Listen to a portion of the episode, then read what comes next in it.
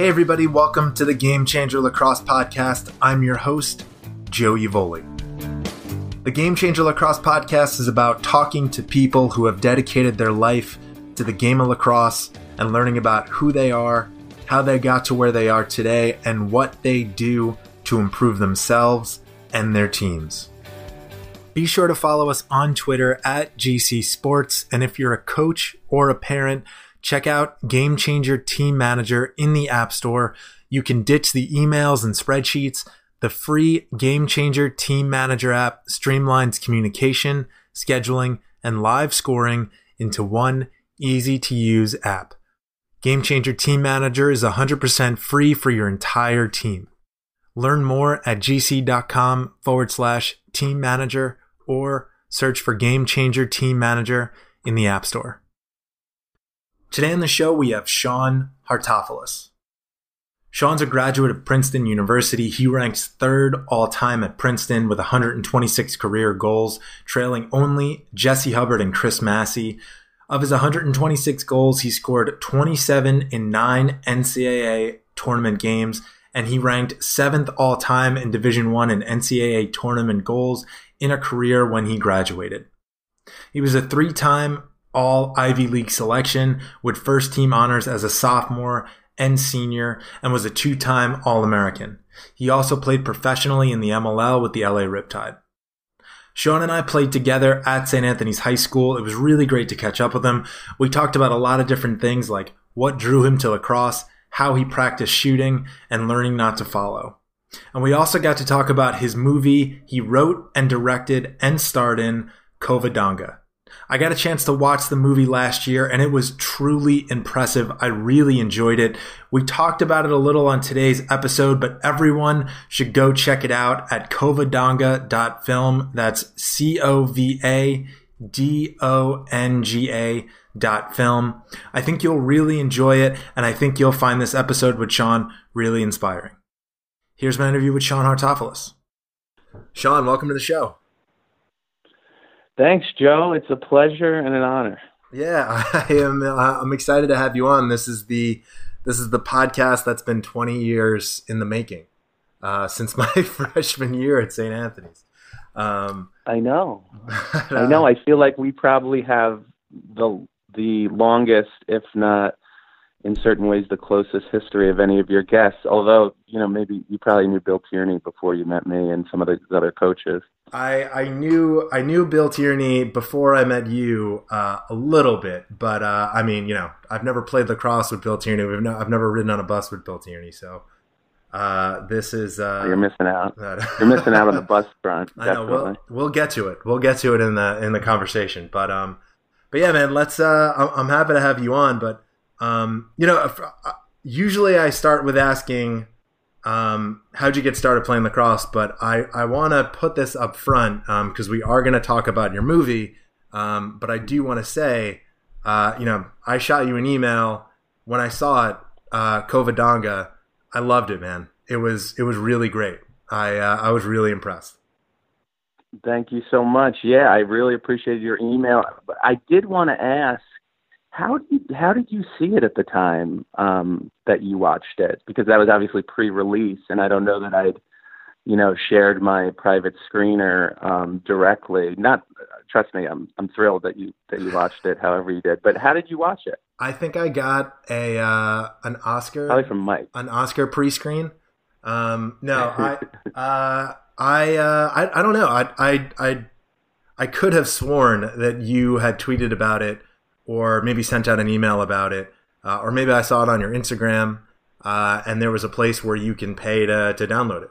And uh, I was just oh, you know, was this like um, we were in a Great Lakes Film Festival that allowed like you know online screening? Yeah, I think so. Could that have been it? I think that that yeah, that might have been it. And I basically just uh, this was a while ago, right? This was a while ago. This it feels like close to a year ago.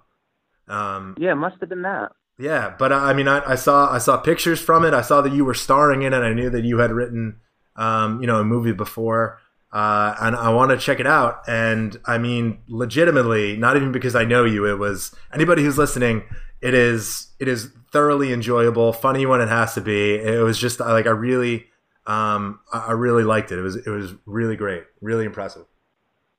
It's awesome, man. It means the world. So, am I to believe then that you haven't seen my first film, Beach Pillows? That I was hoping we'd kind of skip over that one. I have not seen your first film, Beach Pillows. oh, good. no, it's fine. Um, it's something to look forward to. Well, yeah. if you if you do see that one, that might be more like whatever. I'm thrilled about the new one and excited to talk about it. But just in terms of autobiographical resonance, um, that first one might speak to you in some ways. So if you ever do get to it, let me know. Yeah, you know what? I, I was uh, I was reading up a little bit before the show in, in preparation, um, and uh, it, it, it did seem interesting. Like it was it was uh, it was cool to see your perspective about why why you wrote it and. Um, uh, you know, like how after you graduate college, there's sort of like this middle ground of, you know, what do I do next? What's next for me? Um, and uh, yeah, yeah, that's uh, that's interesting. I, will definitely check it out. But we will we will get to your movie making career um, at some point during this interview. But um, let's uh, let's get started as I usually do. Um, how did you get started playing lacrosse? Okie doke. I um as I'm sure a lot of people with older siblings started just kind of doing everything they did. So my old my oldest brother Nick and um uh my brother who's a year younger than him, Chris, um Hartofilis played lacrosse, played football, played basketball, played everything. So I would just kind of do exactly what they did.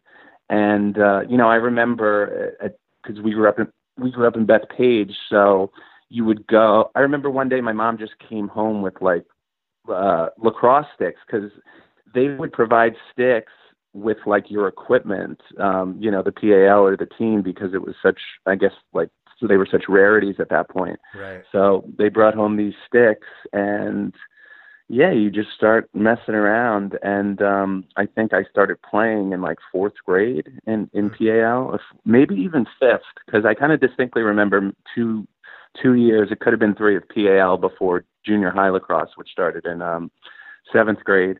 Mm-hmm. Um, but yeah, that's you know I started because I, I looked up to my brothers, so that's that's a just a direct, simple answer. Right, right. And so, what other sports did you play? Um, you know, during that time.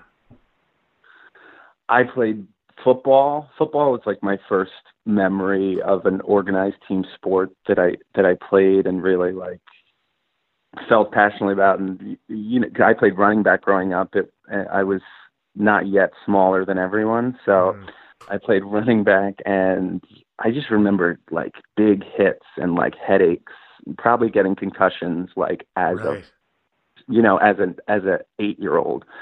um, so, but you know, I I loved football and still do. Um, mm. so yeah, I mean, football, basketball lacrosse were the big ones. I did play baseball, but always it always kind of frustrated me. Um, I didn't have a great eye. I kind of swung at everything, um, which is is kind of how I play lacrosse. So, right, right. Um, so yeah, the, m- most of the big team sports. I didn't I didn't do a lot of uh, individual sports. So at at what point did lacrosse start becoming the thing that you started thinking like, hey, you know, I, maybe I want to play this at the next level. Maybe I'd like to play this in college. Uh, pro- I mean, you probably are encouraged by the fact that you're able to kind of, you know, Long Island is a hotbed, or obviously it was anyway. Um, so when you can kind of separate yourself a little bit from the field, uh, then you figure, okay, you know, I'm good, and maybe this can take me somewhere. Um, so I, I think also seeing my brothers kind of decide not to play football in college, uh, even though Nick eventually did at Duke, but they kind of decided we prefer lacrosse, and um, you know we'll kind of exploit it to our academic potential, like get the best opportunity we can for ourselves academically. Mm-hmm. Um, I, you know, I, I really love those Princeton teams. Um, that uh and even me and my brothers watched them un- until they then went to Duke and got beat by those by John Hess and those guys. Um so yeah, my older brother Nick probably was interested in going to Princeton, but we couldn't really make that financial commitment as a family with mm-hmm. three more kids needing to go to college. So they kind of went to Duke on full rides, and then you know we had a little bit of clearance, and I was able to get into Princeton, and um, yeah, it, it kind of felt like something I always, you know, as soon as I started thinking about colleges, that was the one I preferred. Really, that there and Duke were the only ones I looked at. Right. Um, but I would say to answer your question, um, you know, probably like junior high even or high school, I, I realized, okay, this is going to be cool because for me, it was the most fun um, sport because you know, like everybody says, it has elements of all the sports. It's physical, it's fast, and Right. you know, it's high scoring. And what I like most of all and notice about it is the unique control. Like um, you can control the ball more than you can in obviously soccer or hockey. You just have like complete possession. Um, Hmm. Like bas, you know, like I guess like basketball. Um, so it allows you know you as an individual player to be really kind of you know have some authorship over the game um, and uh, and be really creative. I always liked you know the the uh, the pers- the specification allowed for or, or the personality allowed for in like stringing your stick just kind of Mhm. like how how you would tape your stick Right. um, right. and then how you would play. Like everybody cradles differently. Everybody kind of moves a little bit differently, and yeah, I love the creativity and just like the, you know, the culture of it. I really Mhm. liked. Um, you know, I'm sure again, my brothers were a big influence, but just getting hit, um, just always watching them play, and then getting hip to guys like. Well, I think you're going to ask some more questions about this, so I'll, I'll leave it at that. yeah, so that actually that is my next question was um well, you know, let's let's start with this. So you mentioned that your your brothers were were some of the idols um or you know, were some of the people that you looked up to. Um who are the who are the other players that you you sort of modeled your game after because um or you know what, let's let's just start with that. Who who are, who are the people that you looked up to when you first started thinking about playing lacrosse at the next level? Yeah. Um, in addition to my brothers who I've already mentioned, um, and I totally, you know, modeled my game after them, there were guys that they played with, like, um, especially my brother Nick's Empire team. That was like, it just felt like all these great players, you know, beating up all these upstate teams and um, creating all this opportunity for themselves to get recruited by schools. So it was like that, that definitely planted a seed. Um, but AJ Hogan was like Hmm. I think inspired all my brothers and me um just because he he kind of played maybe started before us his dad played and he just was, you know he was the man and just so graceful and kind of move um and do everything with both hands um so we looked up to him Mhm. and uh you know you and I talked about when we were playing with Casey Powell Right. just trying to emulate the way he emulate the way he roll dodged and split dodged um, in order to create separation. And honestly, that was something like you uh, and I remember I I think maybe you brought this information to me or we like discussed it together. Um, but we kind of figured out how he sets up his split or his roll. Right. And I remember being like, okay, this is effective. Basically, if you don't get jammed up um, in the middle, like this is this is pretty much a good way to do it. So that always worked. Right. Um, and um, yeah, I, I remember I mean, I could get more specific. Could, Yeah. Would it would it be instructive to get more specific? Yeah, Basically, I think you would like step first in the direction you plan to go, as if you were baking in that direction, then take a hard step away from where you're going, and that's when the defender really commits Yep. because he feels like, all right, you made that initial step, now he's going where he wants to go, and now when he commits on your second step, then like roll or split to your third, and you know, I, I think that's how guys like Rabil and all these guys kind of right. Split and roll dodge. Yeah, Um, that's that's a that- hundred that was a good percent. That's how I remember it. Uh, you know, it's essentially like, you know, most people when they do a split dodge, they fake one way and go to the next. And Right. uh, you and I, you and I talked about, uh, uh, you know, either people are used to that or that's just not enough. So it was, uh, you know, the step one direction, step the next direction, and then go the original direction. So it was one, two, three, uh, and yeah, that it's the magic separated. of three. Three Yeah. is a magical number it is a magic number throughout the universe. The the other thing that I remember, um, which uh, uh, I actually always associated, uh, I, I I can't remember which one of us like brought it to the other, but I, I always associate this with uh, I always associate this with you having this conversation was um, you pay attention to the checks that the defensemen are making. And uh, mm-hmm. so if you're going up against a defenseman, and let's say you know you're carrying with the stick in your right hand, and the defenseman is making these long slaps, like basically at your chest, like you know trying to hit the stick but not really. You wait until he actually commits with his stick, and then you split the other way because at that point you have you have essentially like thrown the defenseman has thrown his weight in one direction and you yeah. have him. you can split i remember talking about that with you um, specifically about casey powell uh, you know a few times when we played together as well. Um, yeah that was my, my my major question was so uh, i definitely remember you talking about about aj um, and uh, you know and hope... just i'd be remiss sorry joe but yeah, like go ahead. that, Kevin Lowe, Kevin Lowe taught me in CW mm. Post lacrosse camp um, growing up, and you know then I saw him score the uh, championship winning goal at Princeton, and you know he's a Long Island guy, so Kevin Lowe was very influential too, as well as you know John Hess, um, right. Hubbard and Massey, Jesse Hubbard and Chris Massey, uh, big time. But um, yeah, so I, I wanted to mention those guys too. Right. So uh, my my next question is, uh, you know, so how did and the you... Gait brothers? If we didn't say the Gait brothers, the Gait brothers like bot like baseline started it all, made lacrosse cool, and they were the guys you looked up to, and um, yeah, they like they're the Michael Jordans of the game, right. um, for sure. Absolutely, absolutely. So, you know, you. Uh, so how did you sort of how did you incorporate all these players style into your game, right? Because the uh, you know the reason why I wanted to talk about your brothers to start was uh, I saw your brothers. Um, I saw your brothers before I was in high school, and seeing them made me think that you were going to have a different style of play. Like they were, uh, they were, uh, you know, I mean, they were a little bigger. They were midfielder. They played it. They played a different position. They seemed to like. Uh, they were more, uh, you know, they weren't bull dodgers, but uh, you seemed to be more more finesse than than they were.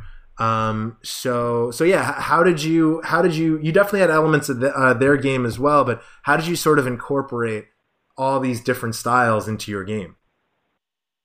Yeah, I think I yeah I probably would have played more like them if I could have. um, like uh, they're they're they were always bigger and stronger than me, um, especially when I was in high school. Um, yeah, I got kind of bigger as I got into college, but um, yeah, so I had to. I, I basically had to figure out. You know, I can't kind of muscle through guys um, too much, so I've got to figure out how to get my hands free and shoot. And um, so I kind of realized um, that.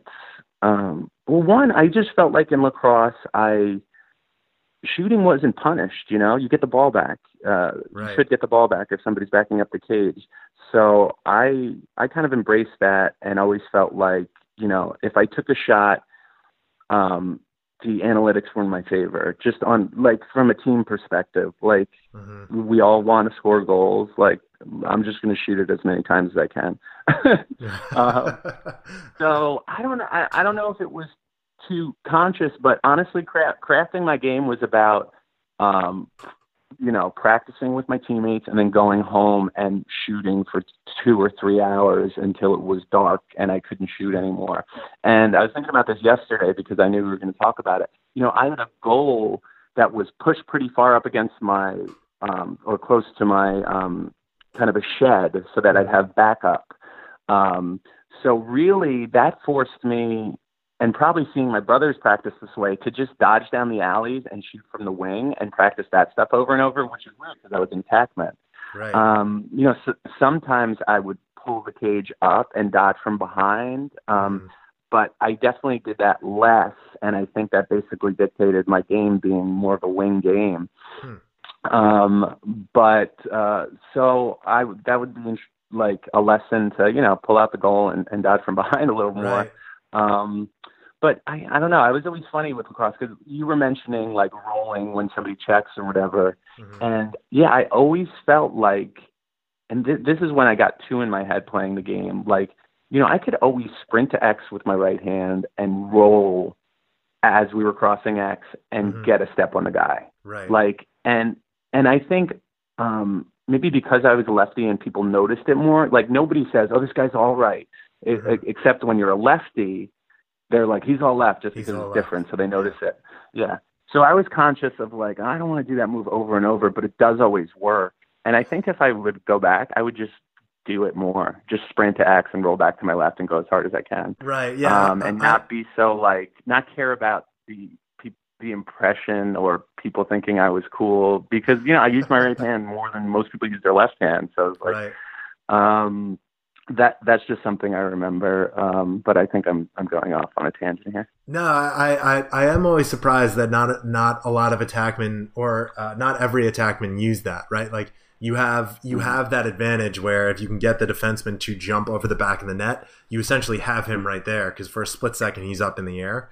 Um, I'm surprised that uh, attackmen don't use that more, but um, but Yeah. so if, And if just because you know when you're going to turn, so it's impossible right, you know, if you're running full speed, he's got to run full speed to keep up with you. And then at any point, you're going to change direction and naturally have an advantage unless Right. you've got like a tell that's slowing you down and he's able to jump the gun. You know what I mean? Right, right, right, right. So if you can, can you can you talk about what those sessions look like um, after practice? Like talk about some of Uh, the things that you did uh, on your own to get better. Yeah. Well, I I would just I would. It's funny I say I wouldn't dodge from behind. It was more like I would dodge from like uh, the back left corner um, if you're if you're if you're facing the goal from X. So Mhm. I would just run and do like um, kind of what do you call those sweep or swing uh, wing dodges? Yeah. so anyway, I would dodge top side from kind of behind the goal and work on turning my body and shooting left-handed, either high to low in the lower corner or just kind of ripping it sidearm um, back towards the goal, um, and splitting to top side uh, for my left hand from the from the left wing, so Mhm. splitting from right to left. Um, running like I talked about, running towards X with my right hand, rolling back to my left, and then just coming down both alleys, so splitting down the alleys and shooting um, with your right or your left hand, which, and I think Princeton uh, encouraged some of those behaviors in a way because we forced guys down the side, um, Right. and e- even our practice team they forced us down the side and underneath. So you'd always be like, you know, let me see if I could just kind of take what they're giving me and score, Right, and then, but also, um, you know, it's incumbent upon you to to test the defense and keep them on their toes. So at the same time, always be trying to get top side on guys in order to kind of make the defense do something they didn't want to do and, and, and expose them a little bit. Um, right.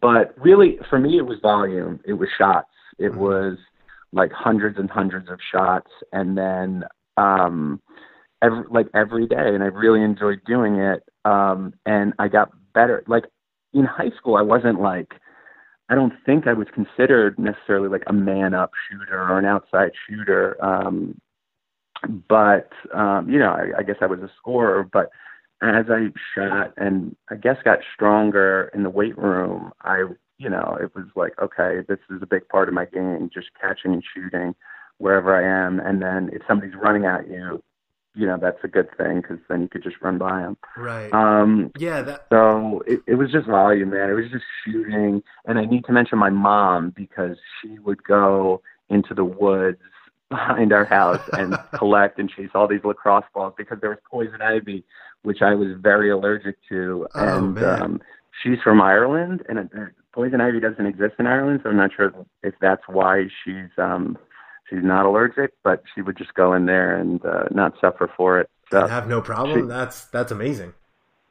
yeah, it was pretty cool. That's uh, She might that's be a superhero. That yeah, I was just gonna say that is a that is a mutation that you definitely need to look into. Uh, I, yeah, I, I didn't I didn't have it uh, I didn't have it that way. I had uh, in my backyard.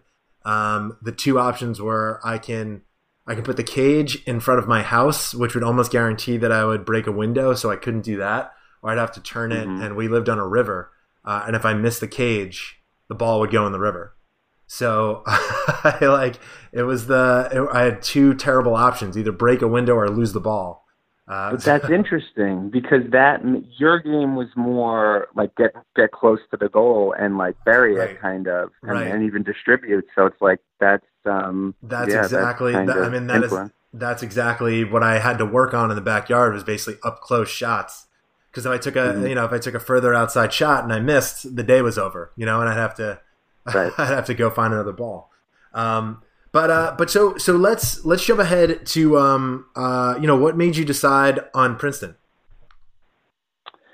Um, I th- you know I I always um had a pretty you know focused on academics as as much as I could and was influenced to do so by my parents and um I'm not sure how I discovered or realized that Princeton was a good school um, that I might want to go to, but I kind of knew that at a certain point when um, when considering my options. And I think the combination of it being like a really prestigious academic institution alongside a winning uh, lacrosse program, mm-hmm. um, you know, with all these titles, kind of when we were in high school.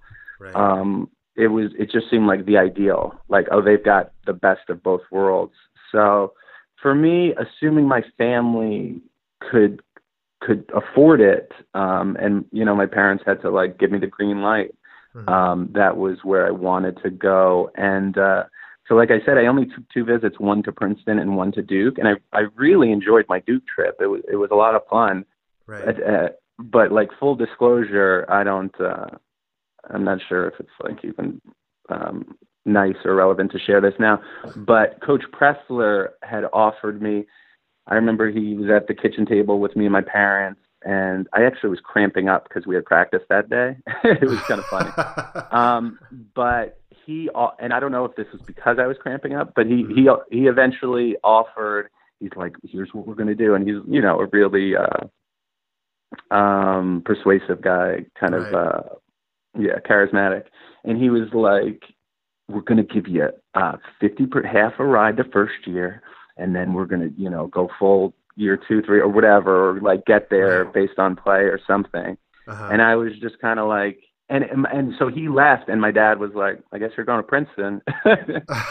um, so yeah, he kind of uh, forced our hand a little bit. Although I think right. I and they would have made that decision either way. Right, right. gotcha. Um, wait a minute. I have. What did you think he was offering because you were cramping up? You, he, he yeah, I was you, like, he's like, this kid can't even get through a dinner without getting this hurt. guy. Yeah. uh, so, so I'm curious. So that uh, that that first semester when you were at Princeton, um, did you feel like uh, the school was a fit right away?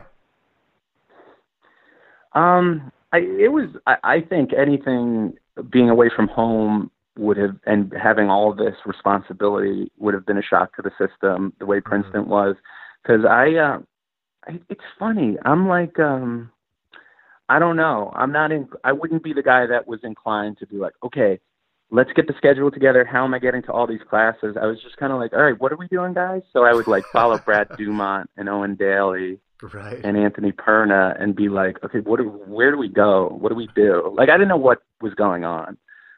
um, but as far as as far as being around, you know, the team and meeting new people and being on my own, it was no, it was like super exciting. It was super right. exciting, and we were, of course, playing that you're playing fall ball right away, so you're you're you're with the team and kind of you know they're introducing you to everything. So they were essential. I'm sure i would have handled it differently had i been on my own but you just kind of lean on the team right. in terms of what you're you know what you should be doing. Right. And but yeah initially i was kind of like oh what classes are you taking? I took an economics class that was like a total bust. I was like yeah this is not interesting to me. Um and uh, but yeah so then you figure out like where your interests lie and kind of the rhythms of the school. Like, okay, do these classes um, make you take tests or write papers? I always prefer to write papers mm-hmm. um, because I enjoyed writing, and you could right. kind of you could just do do it on your own schedule a little more and not right. be surprised. Mm-hmm. Um, so once I found out, yeah, I'm going to try to find classes where I can write, and um, then I felt pretty good and was able to do pretty well. Right. So in terms of so in terms of like the you know the people that you were hanging out with, you had the team was there. There wasn't really that much of a transition, but it did take you a little time to figure out how things ran school wise there. Yeah. I yeah, and I think everybody should be prepared for that. I wish I had known like, okay, this will be your responsibility. So just you know, I get distracted by like relationships and people because that's that's what I enjoy the most and like right. feel like is the most important. So it's it, really like right off the bat it becomes like a socialization experiment. Um, and that's, mm-hmm. you know, there's a lot of anxiety associated with that, like getting to know the older guys. Right. Um, there are elements of like initiation going on that you kind of have to suck up. Mm-hmm. So, um, yeah, it was just like, you know, trying to be cool, trying to be cool and make a good impression um, right. and like a little less like what what do I really need to be doing here academically. I kind of figured I would I'd be able to catch up on that. yeah, the uh, uh, I mean, you touched on this a little bit. The the, the biggest thing for me was I, I wish that um, I wish that I had tried to experiment more my my freshman year. It's like you you sort of you're your first year you're you're overwhelmed with just the fact that you're away at school and you know you're uh-huh. out of uh-huh. college and like you've sort of built this thing up in your mind as as uh, you know this this really big thing um, and uh, you know so you just like you just basically you take the classes that everybody basically tells you to take and I wish right, that I would have right. been like you know what this is my freshman year especially my first semester of my freshman year let me try a bunch of different things so I can decide, hey, I like this class, I don't like this class. This hmm. track mm. seems interesting. Maybe I won't try this track. I didn't really do that at all. I basically was just so yeah. overwhelmed by that first year, um, you know, that I didn't I really experiment with everything. Um, yeah, because you, you, yeah, you end up following because you know that's a helpful tool in society in in in any kind of right. context, like you know what especially okay these guys are familiar with the lacrosse commitment what classes and majors work within our schedule which is right. like super demanding right. so you naturally kind of follow the lead but i agree um i think um everybody wishes they would have taken advantage of some more things at college uh, right. especially academically or even like clubs you know extracurricular clubs whether you know in my case like filmmaking or performance or stuff like that um because Princeton had some really good ones that I just, you know, were completely off my radar at the time. Yeah, see, I, I would have, I would have tried something, uh, something similar. Uh, it, it, honestly, it never even once occurred to me to try to make. Fr- I mean, I did have friends that didn't play lacrosse, but it never mm-hmm. once occurred to me to make friends with people who are not on the lacrosse team, just because that's that was like my whole life up until that point. Yeah, um, yeah, and there's but, so little time, man. I mean, when you consider like the the athletic commitment, which for us was like probably five hours a day. Yeah. Um, and then it's social life. Like you, um, and it, and there, you know, there are missteps there, but like the the um priority and importance of social life in college it just overwhelms you and right. what you realize with some distance is it's not just the going out and the drinking it's the recovery like right. we were at our peak physical condition but right. you would still lose a day from going out at night and it's like Right. You can't really lose days if you want to be productive. Right. Yeah. Exactly. No, you're exactly right. Exactly right. Um, so how did you how did you handle? I mean, especially at an institution like like Princeton, um, how did you have any problems balancing school and lacrosse, or was that something that just came natural to you?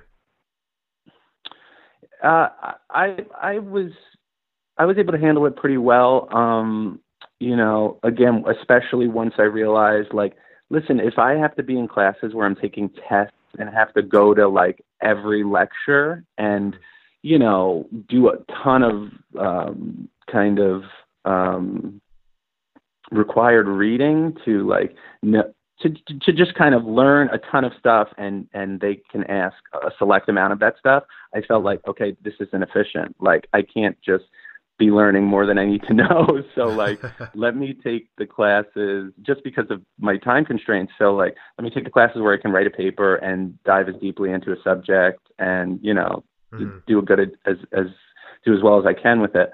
Um, so yeah, so that's kind of how where I found my lane with writing, and that helped me become a better writer. So it, it all it all worked well. Um, with the only thing was when I ta- started taking the film production classes, um, which it wasn't until I, I think my junior year. Um, uh, yeah, junior and senior year, I had to m- come late to like Thursday practice because this was outside of the like politics major, history major, kind of all these classes fit within our lacrosse schedule. Right. So th- this ate into it a little bit on Thursdays, and Coach T wasn't psyched. He wasn't psyched about it. Right. But um, because it's like you know, he he he like put a lot of importance on practice, and we practiced for a long time because of that. Um, so, and, and we probably had a little less extracurriculars required stuff. So we practiced for like three and a half hours.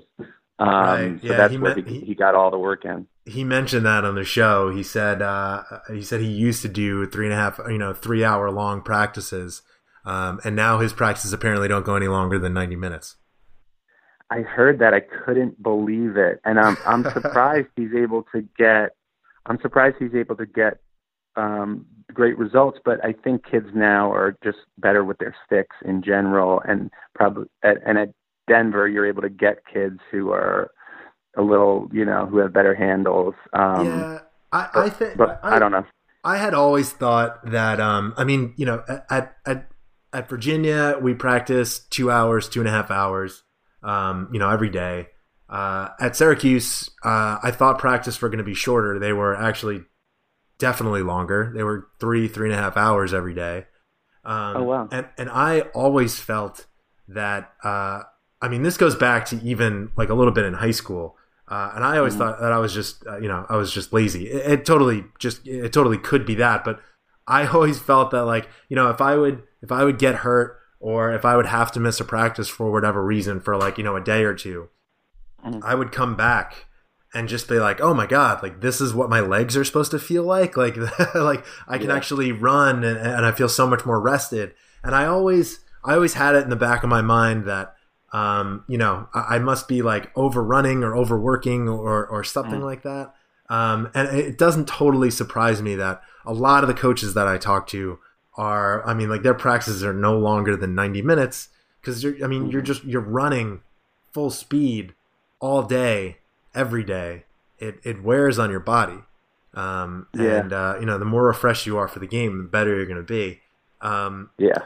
But, uh, but so uh, one thing I'm curious about, and, and you sort of, you, you've touched on this a little bit earlier in the show is, uh, and correct me if I'm wrong, but I, I remember your game being much different in high school than it was um, in college, and I, I, think that's you know that's true yeah. for a lot of players, just because you know you you uh, you know when you get to college you go to a team where uh, you know maybe you were the ball carrier on your team in high school but maybe there's a better ball carrier on the team that you're on in college um, and that mm. person takes that role um, but i would have i would have definitely said that you had a really good outside shot in high school but it turned phenomenal when you were uh, you know in college when you were in princeton um, mm. what what do you attribute that to? I mean, uh, how how did that come about?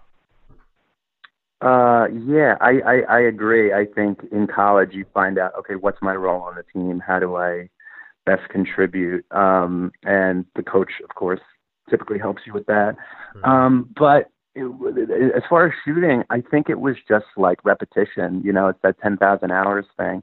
Mm-hmm. Um, you just keep doing it. And I noticed this playing the guitar which I've done since uh, you know, which I started in college. Like you come back to the guitar, and this is what I love. What I love about it so much, or one of the things that uh, makes me keep wanting to come back, is that every time you put your hand on it, you feel more dexterous and better, and like you've progressed. So.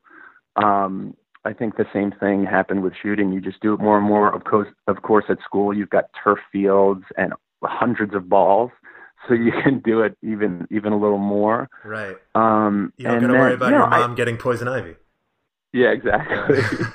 um, so yeah, it was really repetition, and you know, I got a little bigger and stronger. I grew late. I had like Osgood Schlatters, you know, bad knees in like sophomore year of of high school. You know, when I was on varsity and stuff, right. and kind of was was getting my growth spurt, and then I, you know, I think I was pretty much grown by like senior year or or freshman year of college, and then I could start adding a little muscle. So right. yeah, it was just kind of all that. Gotcha. Gotcha. Um, so I want to start talking a little bit about, um, you know, what you do now. Uh, so what, what did you major in when you were at Princeton? Politics. Um, yeah, so I was a political theory major. Uh, most guys majored in history or politics. Le- less guys majored in politics, but I found that a little more interesting um, at the time. But it's it really ends up being, uh, you know, it's a liberal arts education, so you're able to take. I was able to take film classes, uh, English classes, like different stuff outside of your major, but Right. yeah, the politics major was a lot of political theory and philosophy and how that was Mhm. based on um, impressions of human nature in order to have the best possible kind of impact on society and Right. um, you know in, international relations and current events too. But yeah, that was my major. And did you, did you take that because, uh, I mean, obviously it sounds like you were interested in it somewhat, but did you think that you were going to have a career in politics? Was that in the back of your mind? I don't think I did. Um, again, though, Princeton has a really strong kind of um, political, um, uh, you know, course load and, and, and history, like Woodrow Wilson. There's a school named after him at, at Princeton. So maybe I would have like leaned a little more in that direction because I certainly have a lot of interest and don't even necessarily rule out um, potential ambition in that direction in the future. Mhm. But um, no, at the time I was, um, I I really was kind of, um, I I was finding my creative outlets and uh, and kind of you know I I was obsessed with films.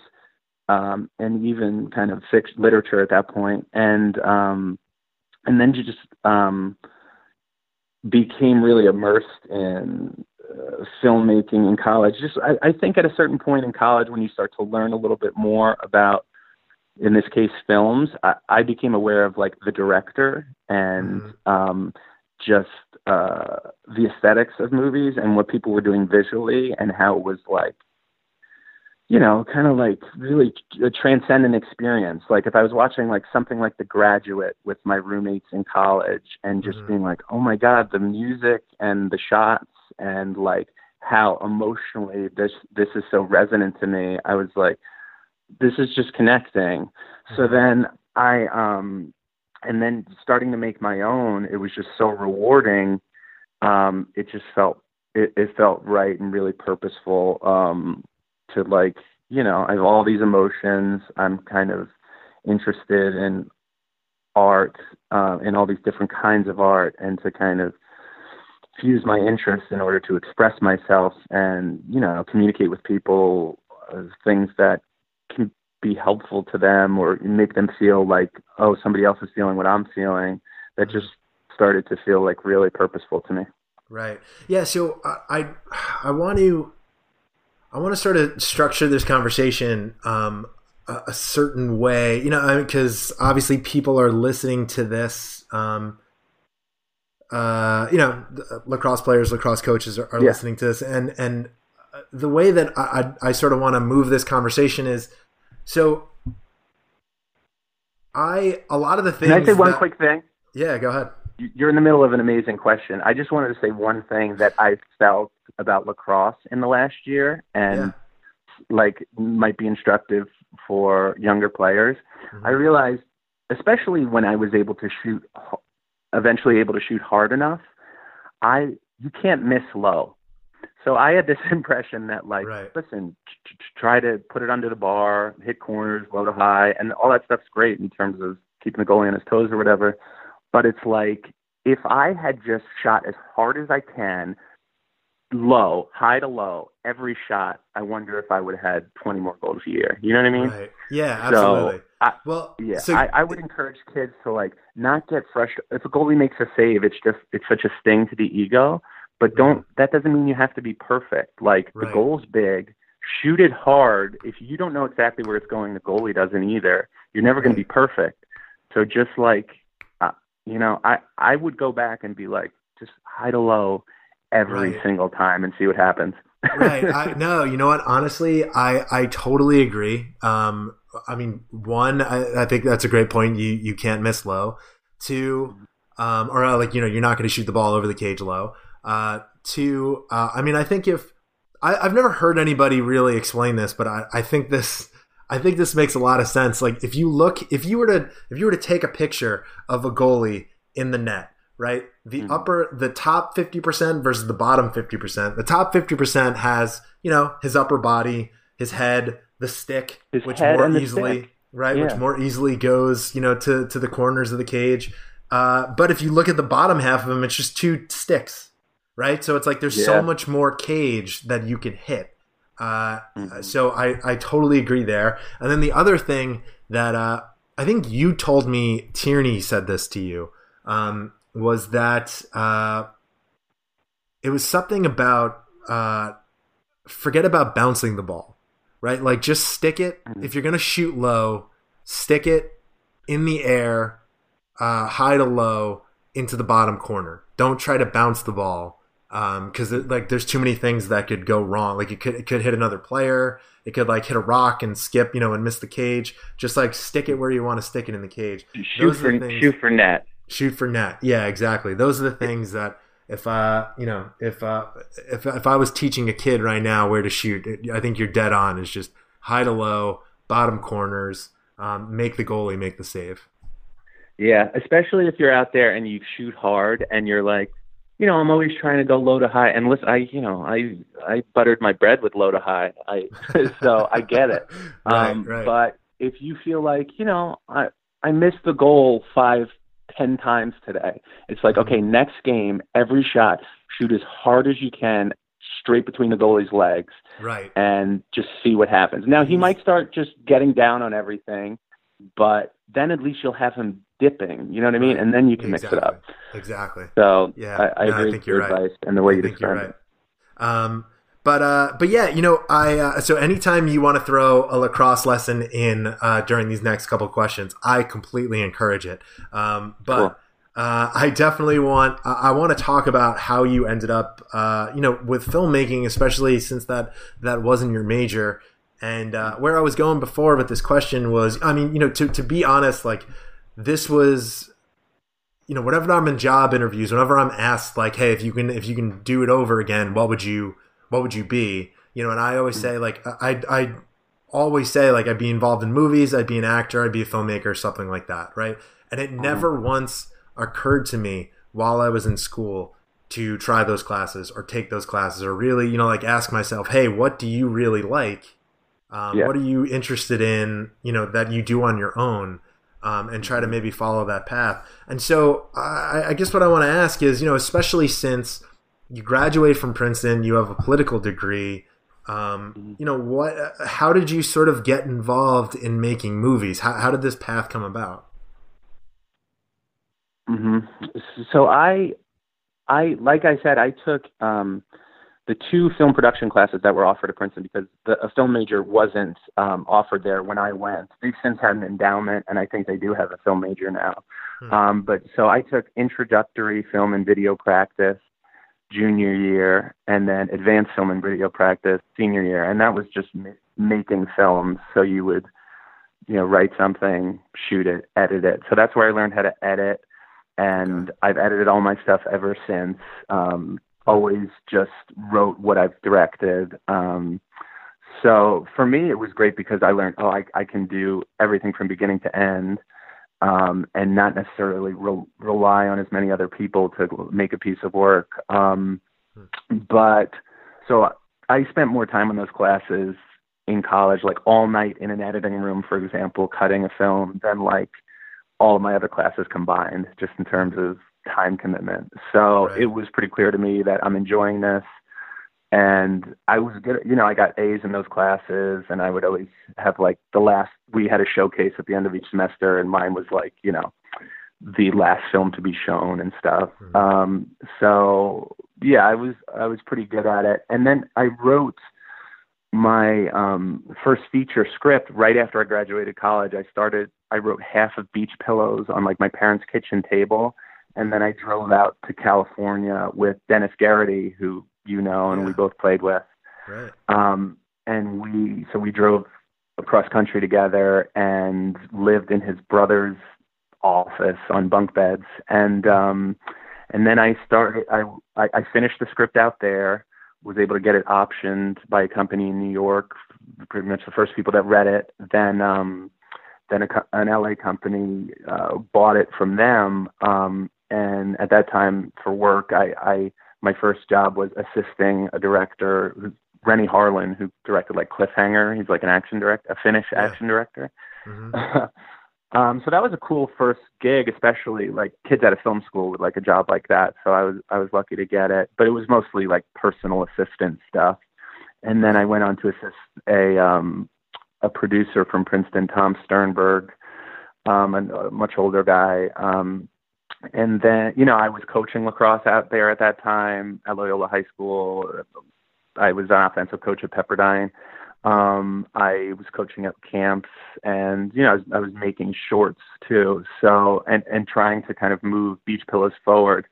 But um, so after three years, I moved back to New York. We drove back with my wife because I, I'd always planned to move back here and started working in TV and film development here.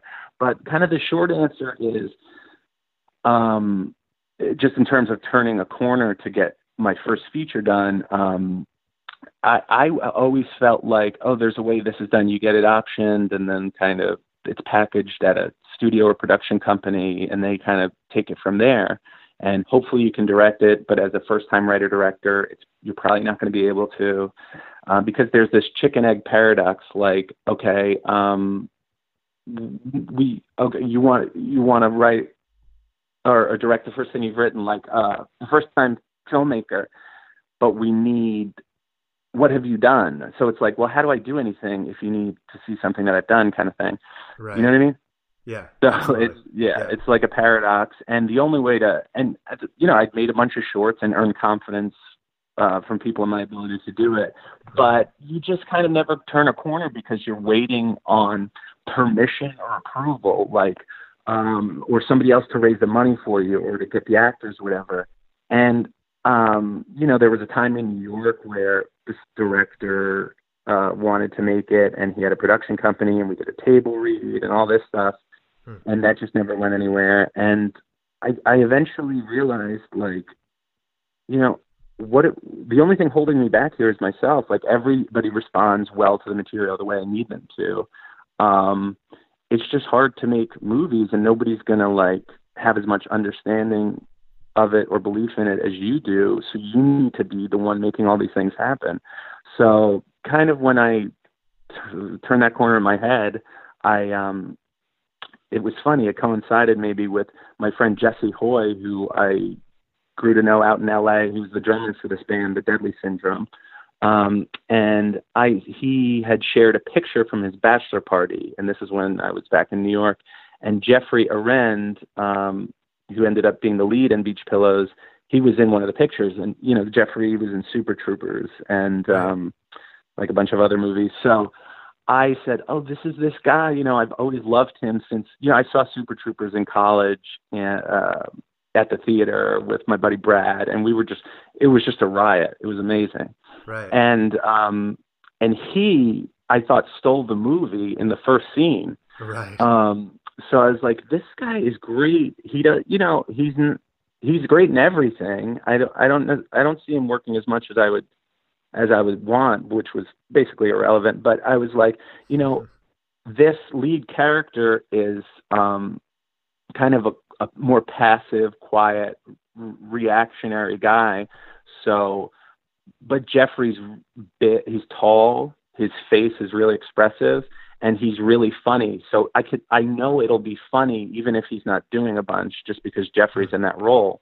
Right. And then so I sent it to him, and um, he read it on his phone, or or th- through Jesse, who knew him because he was at Jesse's bachelor party, because right. Jesse's wife is a stylist, and his and his wife actually styled Christina Hendricks, um, who who is Jeffrey's wife. I don't know if I'm being redundant here.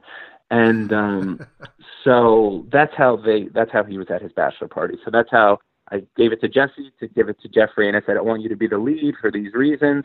And Jeffrey read it on his phone. He he told me like really quickly, mm-hmm. and, and, was like, "Yeah." You, did you meet Jeffrey at this point? No, no, I hadn't met him. We you were just communicating communicating over email. Okay. Um, so he read it and, and kind of um, signed up, and I was like, "That that's great." So okay, now, because especially for a first time filmmaker or just films in general, actors make it real for people because that's what they see. So they really help you raise m- money um, and like communicate to people that this is going to be a, legit- a legitimate endeavor that might be able to, you know, get a return. So uh, Jeffrey signed on, and then I was like, you know, this is funny, but your wife is in the show Mad Men with Vincent Kartheiser, who hasn't done anything like this before. He, he I was thinking of him for the character of Nick, and he hasn't done anything like this. Nick is very outgoing and kind of inappropriate and just super talkative, mm-hmm. um, and a little bit of a troublemaker. So it's like this, you know, I haven't seen Vinny in something like this, but based on a little bit of what I, you know, I loved Mad Men, and I was mm-hmm. like, there were a couple episodes that he was like dancing and smiling, there was mm-hmm. a Christmas episode and, and a Kentucky Derby episode, and I was like, so he kind of just glowed through his character, mm-hmm. and I was like, I think he could be great for this, uh, and he was just a great actor in my opinion, anyway. Mm-hmm. So then Jeffrey said, "That's really funny because I do know Vinny well. He introduced my wife and I, and he um, he's a lot like this character in real life um, hmm. of Nick. So I was like, that's amazing. Wow. Um, so he so he said he would get it to him. So Jeffrey did share it with him, and then Vinny took a little longer to read it. Um, but he said he read it on the beach with his friends, and like they played all the roles, and he loved it and signed on. And then with those are the leads. So then I had like the movie. So it was really kind of building it around them, and I was able to get a casting director and cast the parents who Richard Schiff and Annette O'Toole, and then with all these actors, I raised the money independently. Mm-hmm. So I um, and that was done similar to a lot of you know similar to the way a lot of first time filmmakers do it, like the Coen brothers with their first film, Blood Simple. They in Minnesota they raised money from family and friends, like doctors, dentists, bankers, people with money. mm. Right, so right, right. and that that can actually be easier because than than raising money from film people because film people tend to not have money and because it's you know it's like um it's, it's at the end of the day it's art so there's right. less money in art than other fields um especially uh for artists mm-hmm. so um so but people that aren't in it so like bankers whatever they've got disposable income that they might want to invest and it's mm-hmm. also kind of cooler and more interesting for them to get involved with something like that right so um and they're kind of putting yeah, they're putting their trust in you right like right. They, they know you from years so you know they know where their where their money's right. going to right right and they're more inclined to care about you and want to see you succeed and want to help you so mm-hmm. that just makes sense so that's what right. you kind of realize as an artist like mm-hmm. you've got to rely on the, uh, it's or it's not a um, a negative or something or a debit to rely on the people who are close to you and love you and believe in you. It's actually incumbent upon you to access those resources. Um, right. Because hopefully, in a way, you're kind of telling all of your story. You know what I mean?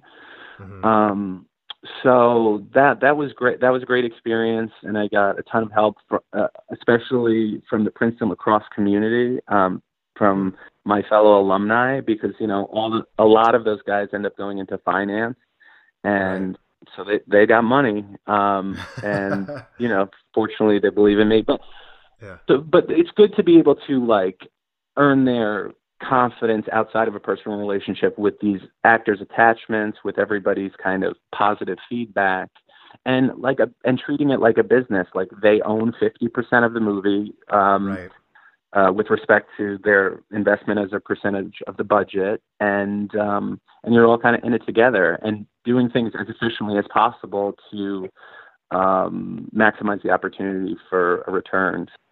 So, tell us where the inspiration for uh, Covadonga came about. That's um, that's a good question. It's a lot of things, a lot of different inspiration, which um, I think is a good thing. You want a lot of inspiration when you're, you know, um, spending a lot of time and energy and and then money on something, and then asking other people to help you do it. Um, but you know, as far as the the practical aspects, like a single location, um, I uh, and a small cast, I I was purposeful about making a story like that because I wanted to be able to do it quickly. I knew what it required to make beach pillows and all the help and all the locations and all the trucks. And I was like, you know, if I could focus the location and keep the cast small and, you know, as a result of that, keep the budget a little smaller and um, the crew smaller, then I could potentially be even more creative um, by just infusing all of my emotion and ideas into a specific you know setting. Yeah, uh, I think um, Orson Welles said something like, "The death of art is the absence of limitations." So actually, when you give yourself limitations, then you don't have to worry about okay, this movie's got to take place. You know, we've got to now fly to Mars or whatever to make something interesting happen. No, like everything interesting has to happen on this at this lake house, basically. Um, so for me, that that that allows you to almost forge forge new creative ground and be more kind of visually dynamic because you've got to keep the setting interesting. You've got to um, just kind of yeah keep things moving and engaging. So you're really pushing yourself, and and so I basically was, and and then through that kind of context of a specific setting, I was like, let me do everything I'm afraid of like hmm. long silent stretches without dialogue where I had previously, you know, something like Beach Pillows uh, or even some of my earlier shorts, they were like dialogue heavy and more comedic. Um, so I was like, let me pull back and just captivate the audience with images and test myself basically. Um, and also like at a certain point, I realized I was going to have to be in it so that was kind of um, some you know something that exposes you uh, in every yeah. way possible, but certainly emotionally. Right. So how I, did I, how did like, that come about? How how did you realize that you were the one? Um, what I was yeah. curious about is did did you write the role with you in mind, or was that something that mm-hmm. came up later? I think even if I didn't tell myself that was the case, it was subconsciously what I was doing. And then as I started writing the songs into the script, I was like, okay, nobody's gonna, you know, the way I want to make this, I'm not gonna teach anyone else how to play these songs and hope that they know how to play the guitar and sing. right. Um, so I, I kind of painted myself into a corner. Um, and, um, but then, you know, the character doesn't, you know, so I, I sing songs. I I, I dance. I um, I'm doing all this kind of physical stuff, which can be difficult for actors. Um, and you know, being emotional, like crying and stuff. So I just felt like, all right, you know, go out swinging, um, put yourself up front. Um, and I think that's the lesson that I've learned more and more through the years. Like the only one holding yourself back is you.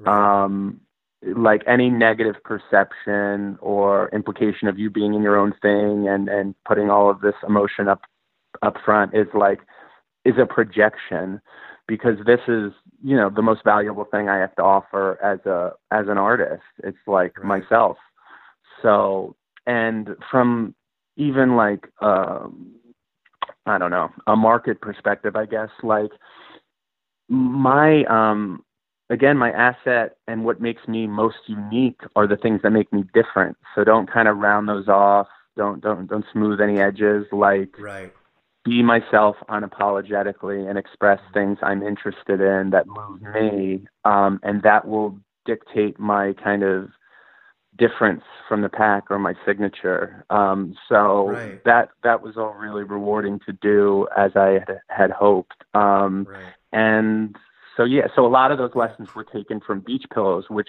I loved and wouldn't have made any differently.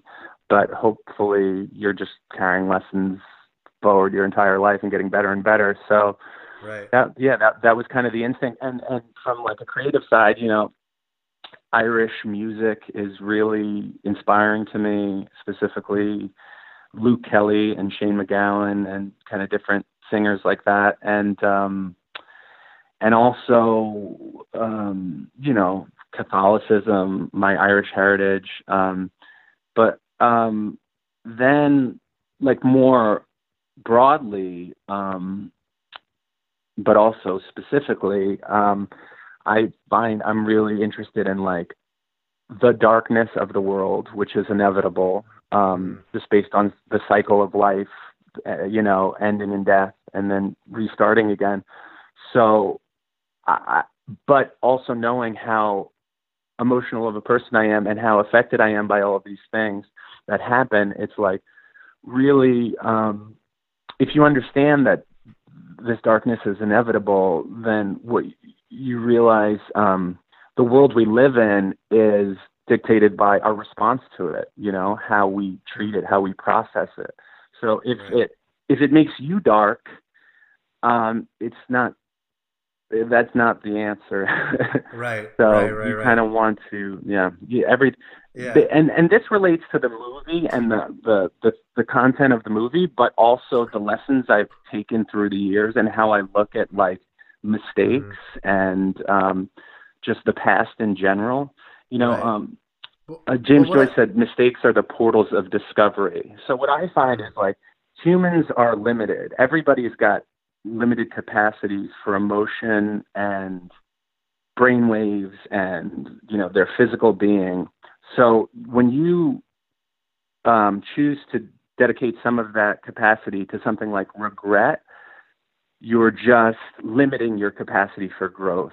So Right. anything that I perceive as you know a lesson or a mistake, I I look to that not as a regret from the past, but a lesson for the future. And um, I think that's how we kind of create a better world for ourselves. And what's required, the essential ingredient that I kind of touch on in uh, Covadonga is forgiveness. You know, Hmm. you've just got to forgive yourself. You've got to forgive other people because otherwise we're just fighting the same battles of history Right. over and over again and recreating these cycles of violence. Um, Right. And we've got to escape it. Yeah, yeah. I so I uh, I don't want to talk too much about I don't want to talk too much about the movie without giving it away. But um, one thing that you, that you that you touched on, um, you know, not involving the movie is uh, I mean, you mentioned especially in this movie, you tried to do things that you were that you were afraid of that you never really done before. Um, and I, I love that as a lesson because those are things that I feel like, I mean, the younger you realize that, the younger you realize that when you're afraid of something, um, that means you're limiting yourself in that aspect. Um, so in a way, you should be attacking that thing. I think that's such an incredible lesson for for really anybody to learn. You know, not even not even obviously not just filmmaking, lacrosse, just anything in life. Yeah, and and w- while we're on that, um, you know, Tom Schreiber was recently. Uh, I we were at a Princeton alumni dinner at school, and um, he gave this speech. He, he was like the keynote speaker, so he gave this long speech, and it was in a really kind of um, in a way that I respected. He was really honest about his kind of regret and feelings about his college experience um, because you know he didn't. I don't think he made the playoffs. Um, you know, so he he felt like he didn't achieve what was maybe expected of him or what he ho- had hoped for himself, especially given his family background with the sport and you right. know Princeton's history. Um, so, and that kind of stuck with him even his first few years in professional lacrosse and was kind of holding him back because he had this like, he always wanted to be perfect. He always regretted not being perfect. And what he realized was it, what, he just decided, I don't know what was the kind of breakthrough moment, uh, or I don't recall, but he decided one MLL season, he's like, you know what? I need to have fun again. Um, I right. I'm way too hung up on all of this. So he was like the, a a great kind of specific practical application of being in the moment is he said, you know, the MLL has five minute um, periods of play between TV timeouts. Mm-hmm. So, you know, there's five minutes and you take time out, whatever. So he said, if I can focus on just five minute chunks and be as good as I can be and, you know, be playing the game with your body, not thinking about it, you know, just playing with right. your eyes, like getting the ball, doing what feels right. Um, so he's like, if I can do that, he's so, so he said, I focused on doing that five minutes at a time to make sure I was in the moment. And they, they were the number one team in the league as a result pretty quickly. And they won the championship that year. And right. he's like, you know, the number one or two middie in the world and now a world champion. So that right. all changed for him when he kind of let go of the past um, right. So I found that so um, impressive that he was willing to share it in that particular way, but and also instructive uh, and inspiring for these for the kids, the team that was there, and also all of us. So it was it was I was really grateful to hear that from Tom um, because right. I think everybody feels and, and and then I told him afterwards, listen, we won the championship. We went to three straight championships every one of my seasons in college ended against Syracuse. No one else ever beat us in the playoffs. Um, so was, we just have a funny history with them, which is really, I think about now, is so weird because we're like mirror images of each other. Um, yeah. we just right. approach the games so differently. Totally um, differently. Two totally different yeah. teams. Yeah. Yeah. But, you know, that's the team I respected and still respect the most. So it, it mm-hmm. was a great, it was a great rivalry. Um, but, um, yeah, so I said, you know, even us that won it, we just think about the ones we didn't win. Like I wish we had won at least right. two or three. So everybody, regardless of your success, because you're a competitive person and you want to get better throughout your life, you're going to think about the negative things. But what's right. important to do is to turn them into lessons and fuel to make you better in the future, not yeah. create bitterness or kind of regret that keeps you locked in the past. And right, you know, right. you're you're um you're saying you had this ambition to do different stuff in college and you know, I felt exactly the same. But like, you know, that's you're doing this podcast now and putting yourself out there and, you know, sharing yourself with people in a creative way and you're still super young so you can do whatever you want to do like um there's so many examples but so many great people in any field. There are examples of people who started late and much later than us. Um, so yeah, it's never too late, and as long as you're making regrets lessons and not being like, oh, I missed out, then you're fine because yeah. everybody misses. Like that, the, the, important thing is realizing you missed and that you can do something about it. right. Yeah. No, I, I, I totally agree. I totally agree. Um, so I, I don't want to keep you too much longer. I mean, I, I can talk to you about this for hours, but uh, I'd be I'd be remiss if I didn't ask about about your dad and having your dad in the movie. Um, oh. What is it like to to direct your dad in the movie that you're making? Who, by the way, I don't want to say steals the show, but is is amazing. No, that's fine. Um, I I agree. He's great. He's great. Um, and I knew he would be great. Like I work my like a short I did for Funny or Die back when people were making those. Um, mm-hmm. I he was in with me in like my first short I shared online. So um, and I'd done a bunch of stuff before that that wasn't like you know so quick and you know um, broad comedy, but. Mm-hmm. Anyway, I knew he could act. He grew up studying acting. Um, had mm-hmm. we'd always watch old movies, and he was a big influence on me being interested in a lot of this stuff. And um, and then uh, so he studied, was never able to kind of make it, had to support our family, and it, you know, still he hangs on to that in certain ways. So anyway, um, I wrote that role. I was like, this is probably going to be the, the good one for my dad, and uh, it was great because it's like a long scene of just us together, and Right. um, so it was less about oh he's my dad, let me put him in a movie than I know he'll be great, so I want to show him off. Um, Hmm. So I'm really psyched that people feel that way because a lot of people, you know, said the same. And he's great. He's a great actor. I'm just like yeah. lucky to have him, but he's a diva. He's tough to work with. He's tough to direct. he's like, you know, because he's not familiar with being on a set, so you kind of are explaining to him, you know, what's going on at all at all times. They're taking Right. so long, and Right. yeah, it's a lot of hurry up and wait on a movie set, and Yeah. um, it can be a grind. So Yeah. you know, you got to just keep him uh, positive and all that. But he was, you know, it's ultimately it's like a, a really fun, super rewarding thing to do, and I know we'll just continue to cherish that we were able to do it um, Yeah. for Yeah. it the rest was- of our lives. And hopefully was- make more. I mean, I'm always thinking of ways to get him in because he's really good.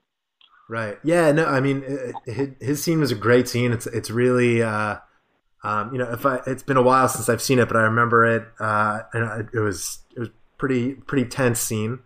Um, Mhm. You're sort of nervous about what's going to happen. Um, Mhm. and uh, yeah, he's he's really great in it. And, and I, I I gotta say again, I, I I honestly I honestly enjoyed the movie. Everything that I've seen of yours, um, you know, was was mostly comedy, and I knew that. Uh, not seeing beach pillows, but like seeing, I watched the trailer and everything like that. It seemed, you know, like there there was a comedic aspect to it, and it's cool to see that you went a totally different way. Um, and this movie was, uh, I mean, I, think you did a great job. And, and like I said, there are there are parts of it that were fun. There were parts of it that. I, you know, I don't know how much you intended this, but there were parts of it where I, I actually laughed out loud. I think part of it was because I know you, um, but uh, but there were no, there were, there were really funny parts in it. I, I, I really think it's a great movie. Um, and I encourage people to check it out. Um, where can people where can people find it? Cool. Um, people can find it at covadonga.film, and you could you could see. Uh, first of all, you could buy it or rent it there for seven or four dollars. Um, and if you buy it, you can send your purchase receipt to music at covadonga.film and get all the songs from the songs. But you can also buy the songs individually at covadonga.film. You can see all the reviews if you're not sure whether or not you want to see it yet. There's a bunch of extras. All if the my like if the- my word isn't good enough. yeah, exactly. Yeah. Uh, but no, this this podcast will be going on the site when it's when it's published. So um, Awesome. that's where you can check it out, and then you can sh- uh, watch it on any um, smart TV or streaming device. So Apple TV, Roku, Amazon Fire, Chromecast, AirPlay. Um, you know, all of pretty much any way you want.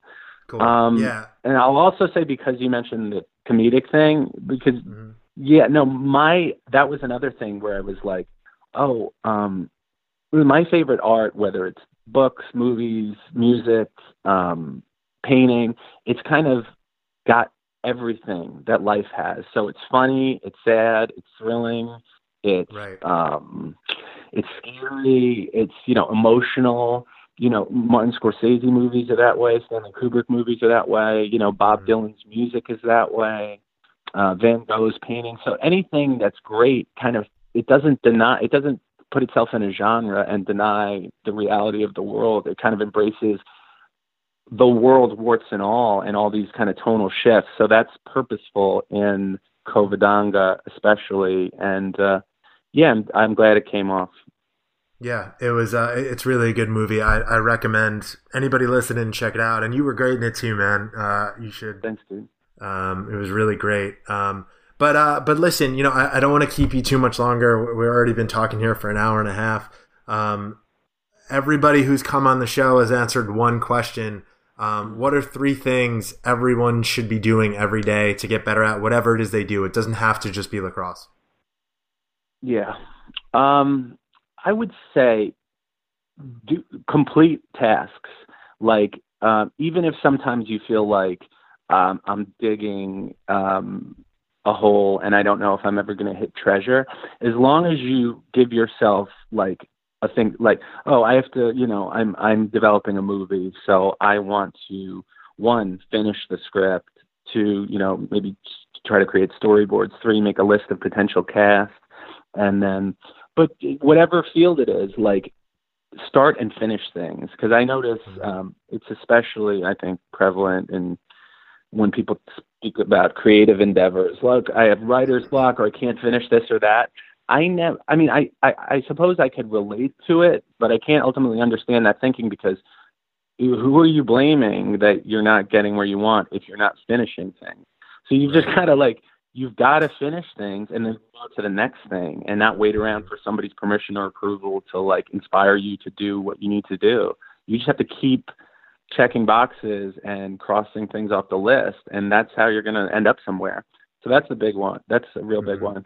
Um, two would just maybe be like um, learn from your mistakes and don't don't like run from them and don't be ashamed of them and consider them uh, you know wood for your fire. Consider them like lessons. Mistakes are the portals of discovery. Somebody if if you didn't make a mistake you don't have the benefit of the lesson that the mistake provided. So if somebody doesn't ever make a mistake or doesn't think they're ever making a mistake, like our president, for example, you're not going to learn anything and you're going to be in this stunted phase of, you know, in that case, like adolescence. Right. Um, but right. um, yeah, you've got to learn in order to get better. And I think you hear it from the oldest of people who are the most accomplished. They, you know, they say, my life is about learning and getting better. Mm-hmm. And I think everyone can set that as a goal and achieve it. And, you know, that's, we're, we're always working on ourselves. So that's a big one. And number mm-hmm. three, number three, no, I mean, th- these are like almost cliched or trite, but you just don't be, if, if you're afraid of something, do it. If you're scared of the way it's going to be perceived, do it. That probably is an indication that you're going to expose something valuable that will right. be rewarding for you and other people. Um, that's where the gold is. Um, so, and I think uh, Joseph Campbell, who's a great yeah. um, philosopher and kind of writer and thinker, he said something like, "Where you trip and fall, that's where the gold is." So right. that, yeah, that's awesome. Um, Sean, listen, man. Uh, you know, one thing I, I want to say. I, I don't know if I've ever told you this, but before I let you go, I got to put you on the spot a little bit. Um, you know, it was you and uh, Mike Fioravone, uh, you know, Dave McWilliams, Dennis Garrity, Chris Famuso. Um, you know, I, I, I hope I'm not. Famuso is going to be so psyched you mentioned him that I, that's good to know. But you know, I, I feel like I, I I gotta I gotta say this to you, and I hope anybody listening sort of takes this to heart. Is you know there was there was one time when uh, it was when I when I just got brought up. I was a freshman on varsity. I was you know I, I was struggling. I definitely wasn't playing my best lacrosse, and I had zero friends on that team. And I think we went up to Connecticut to to play in a tournament, and I was sitting in the front of the bus by myself um, you know, and you guys, you called my name and you told me to come back and hang out with you guys. And I literally, I, I never forgot that. I'll, I will never forget that for the rest of my life. That, uh, honestly, I think that changed the course of maybe even my lacrosse career because I, I felt so much more comfortable. I felt like, you know, like I was part of the team and it just gave me even just a little bit of confidence um, that uh, you know that at least you guys wanted to talk to me. And you know, I just now that I got you on the show, I, I, I have to say thank you to you and all those guys. It really was such a such a small thing that you guys did, but really made such a big difference in my life.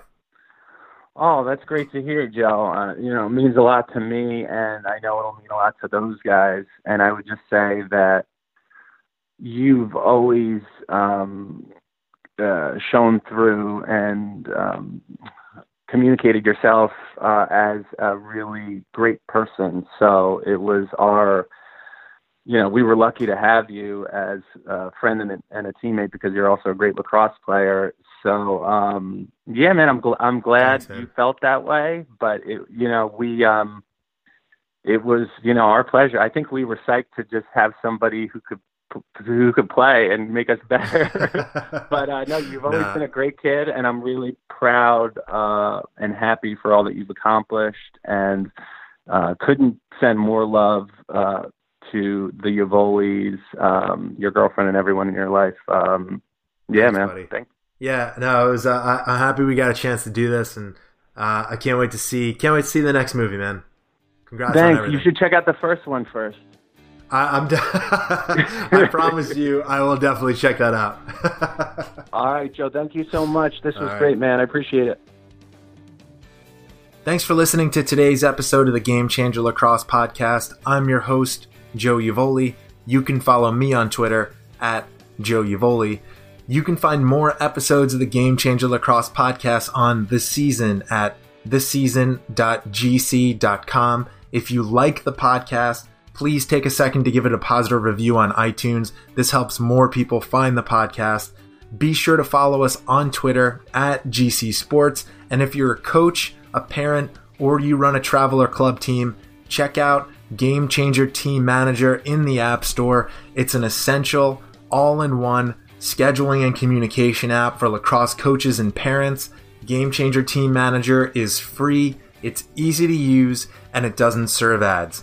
Learn more at gc.com forward slash team manager. Until next time, keep working and keep getting better.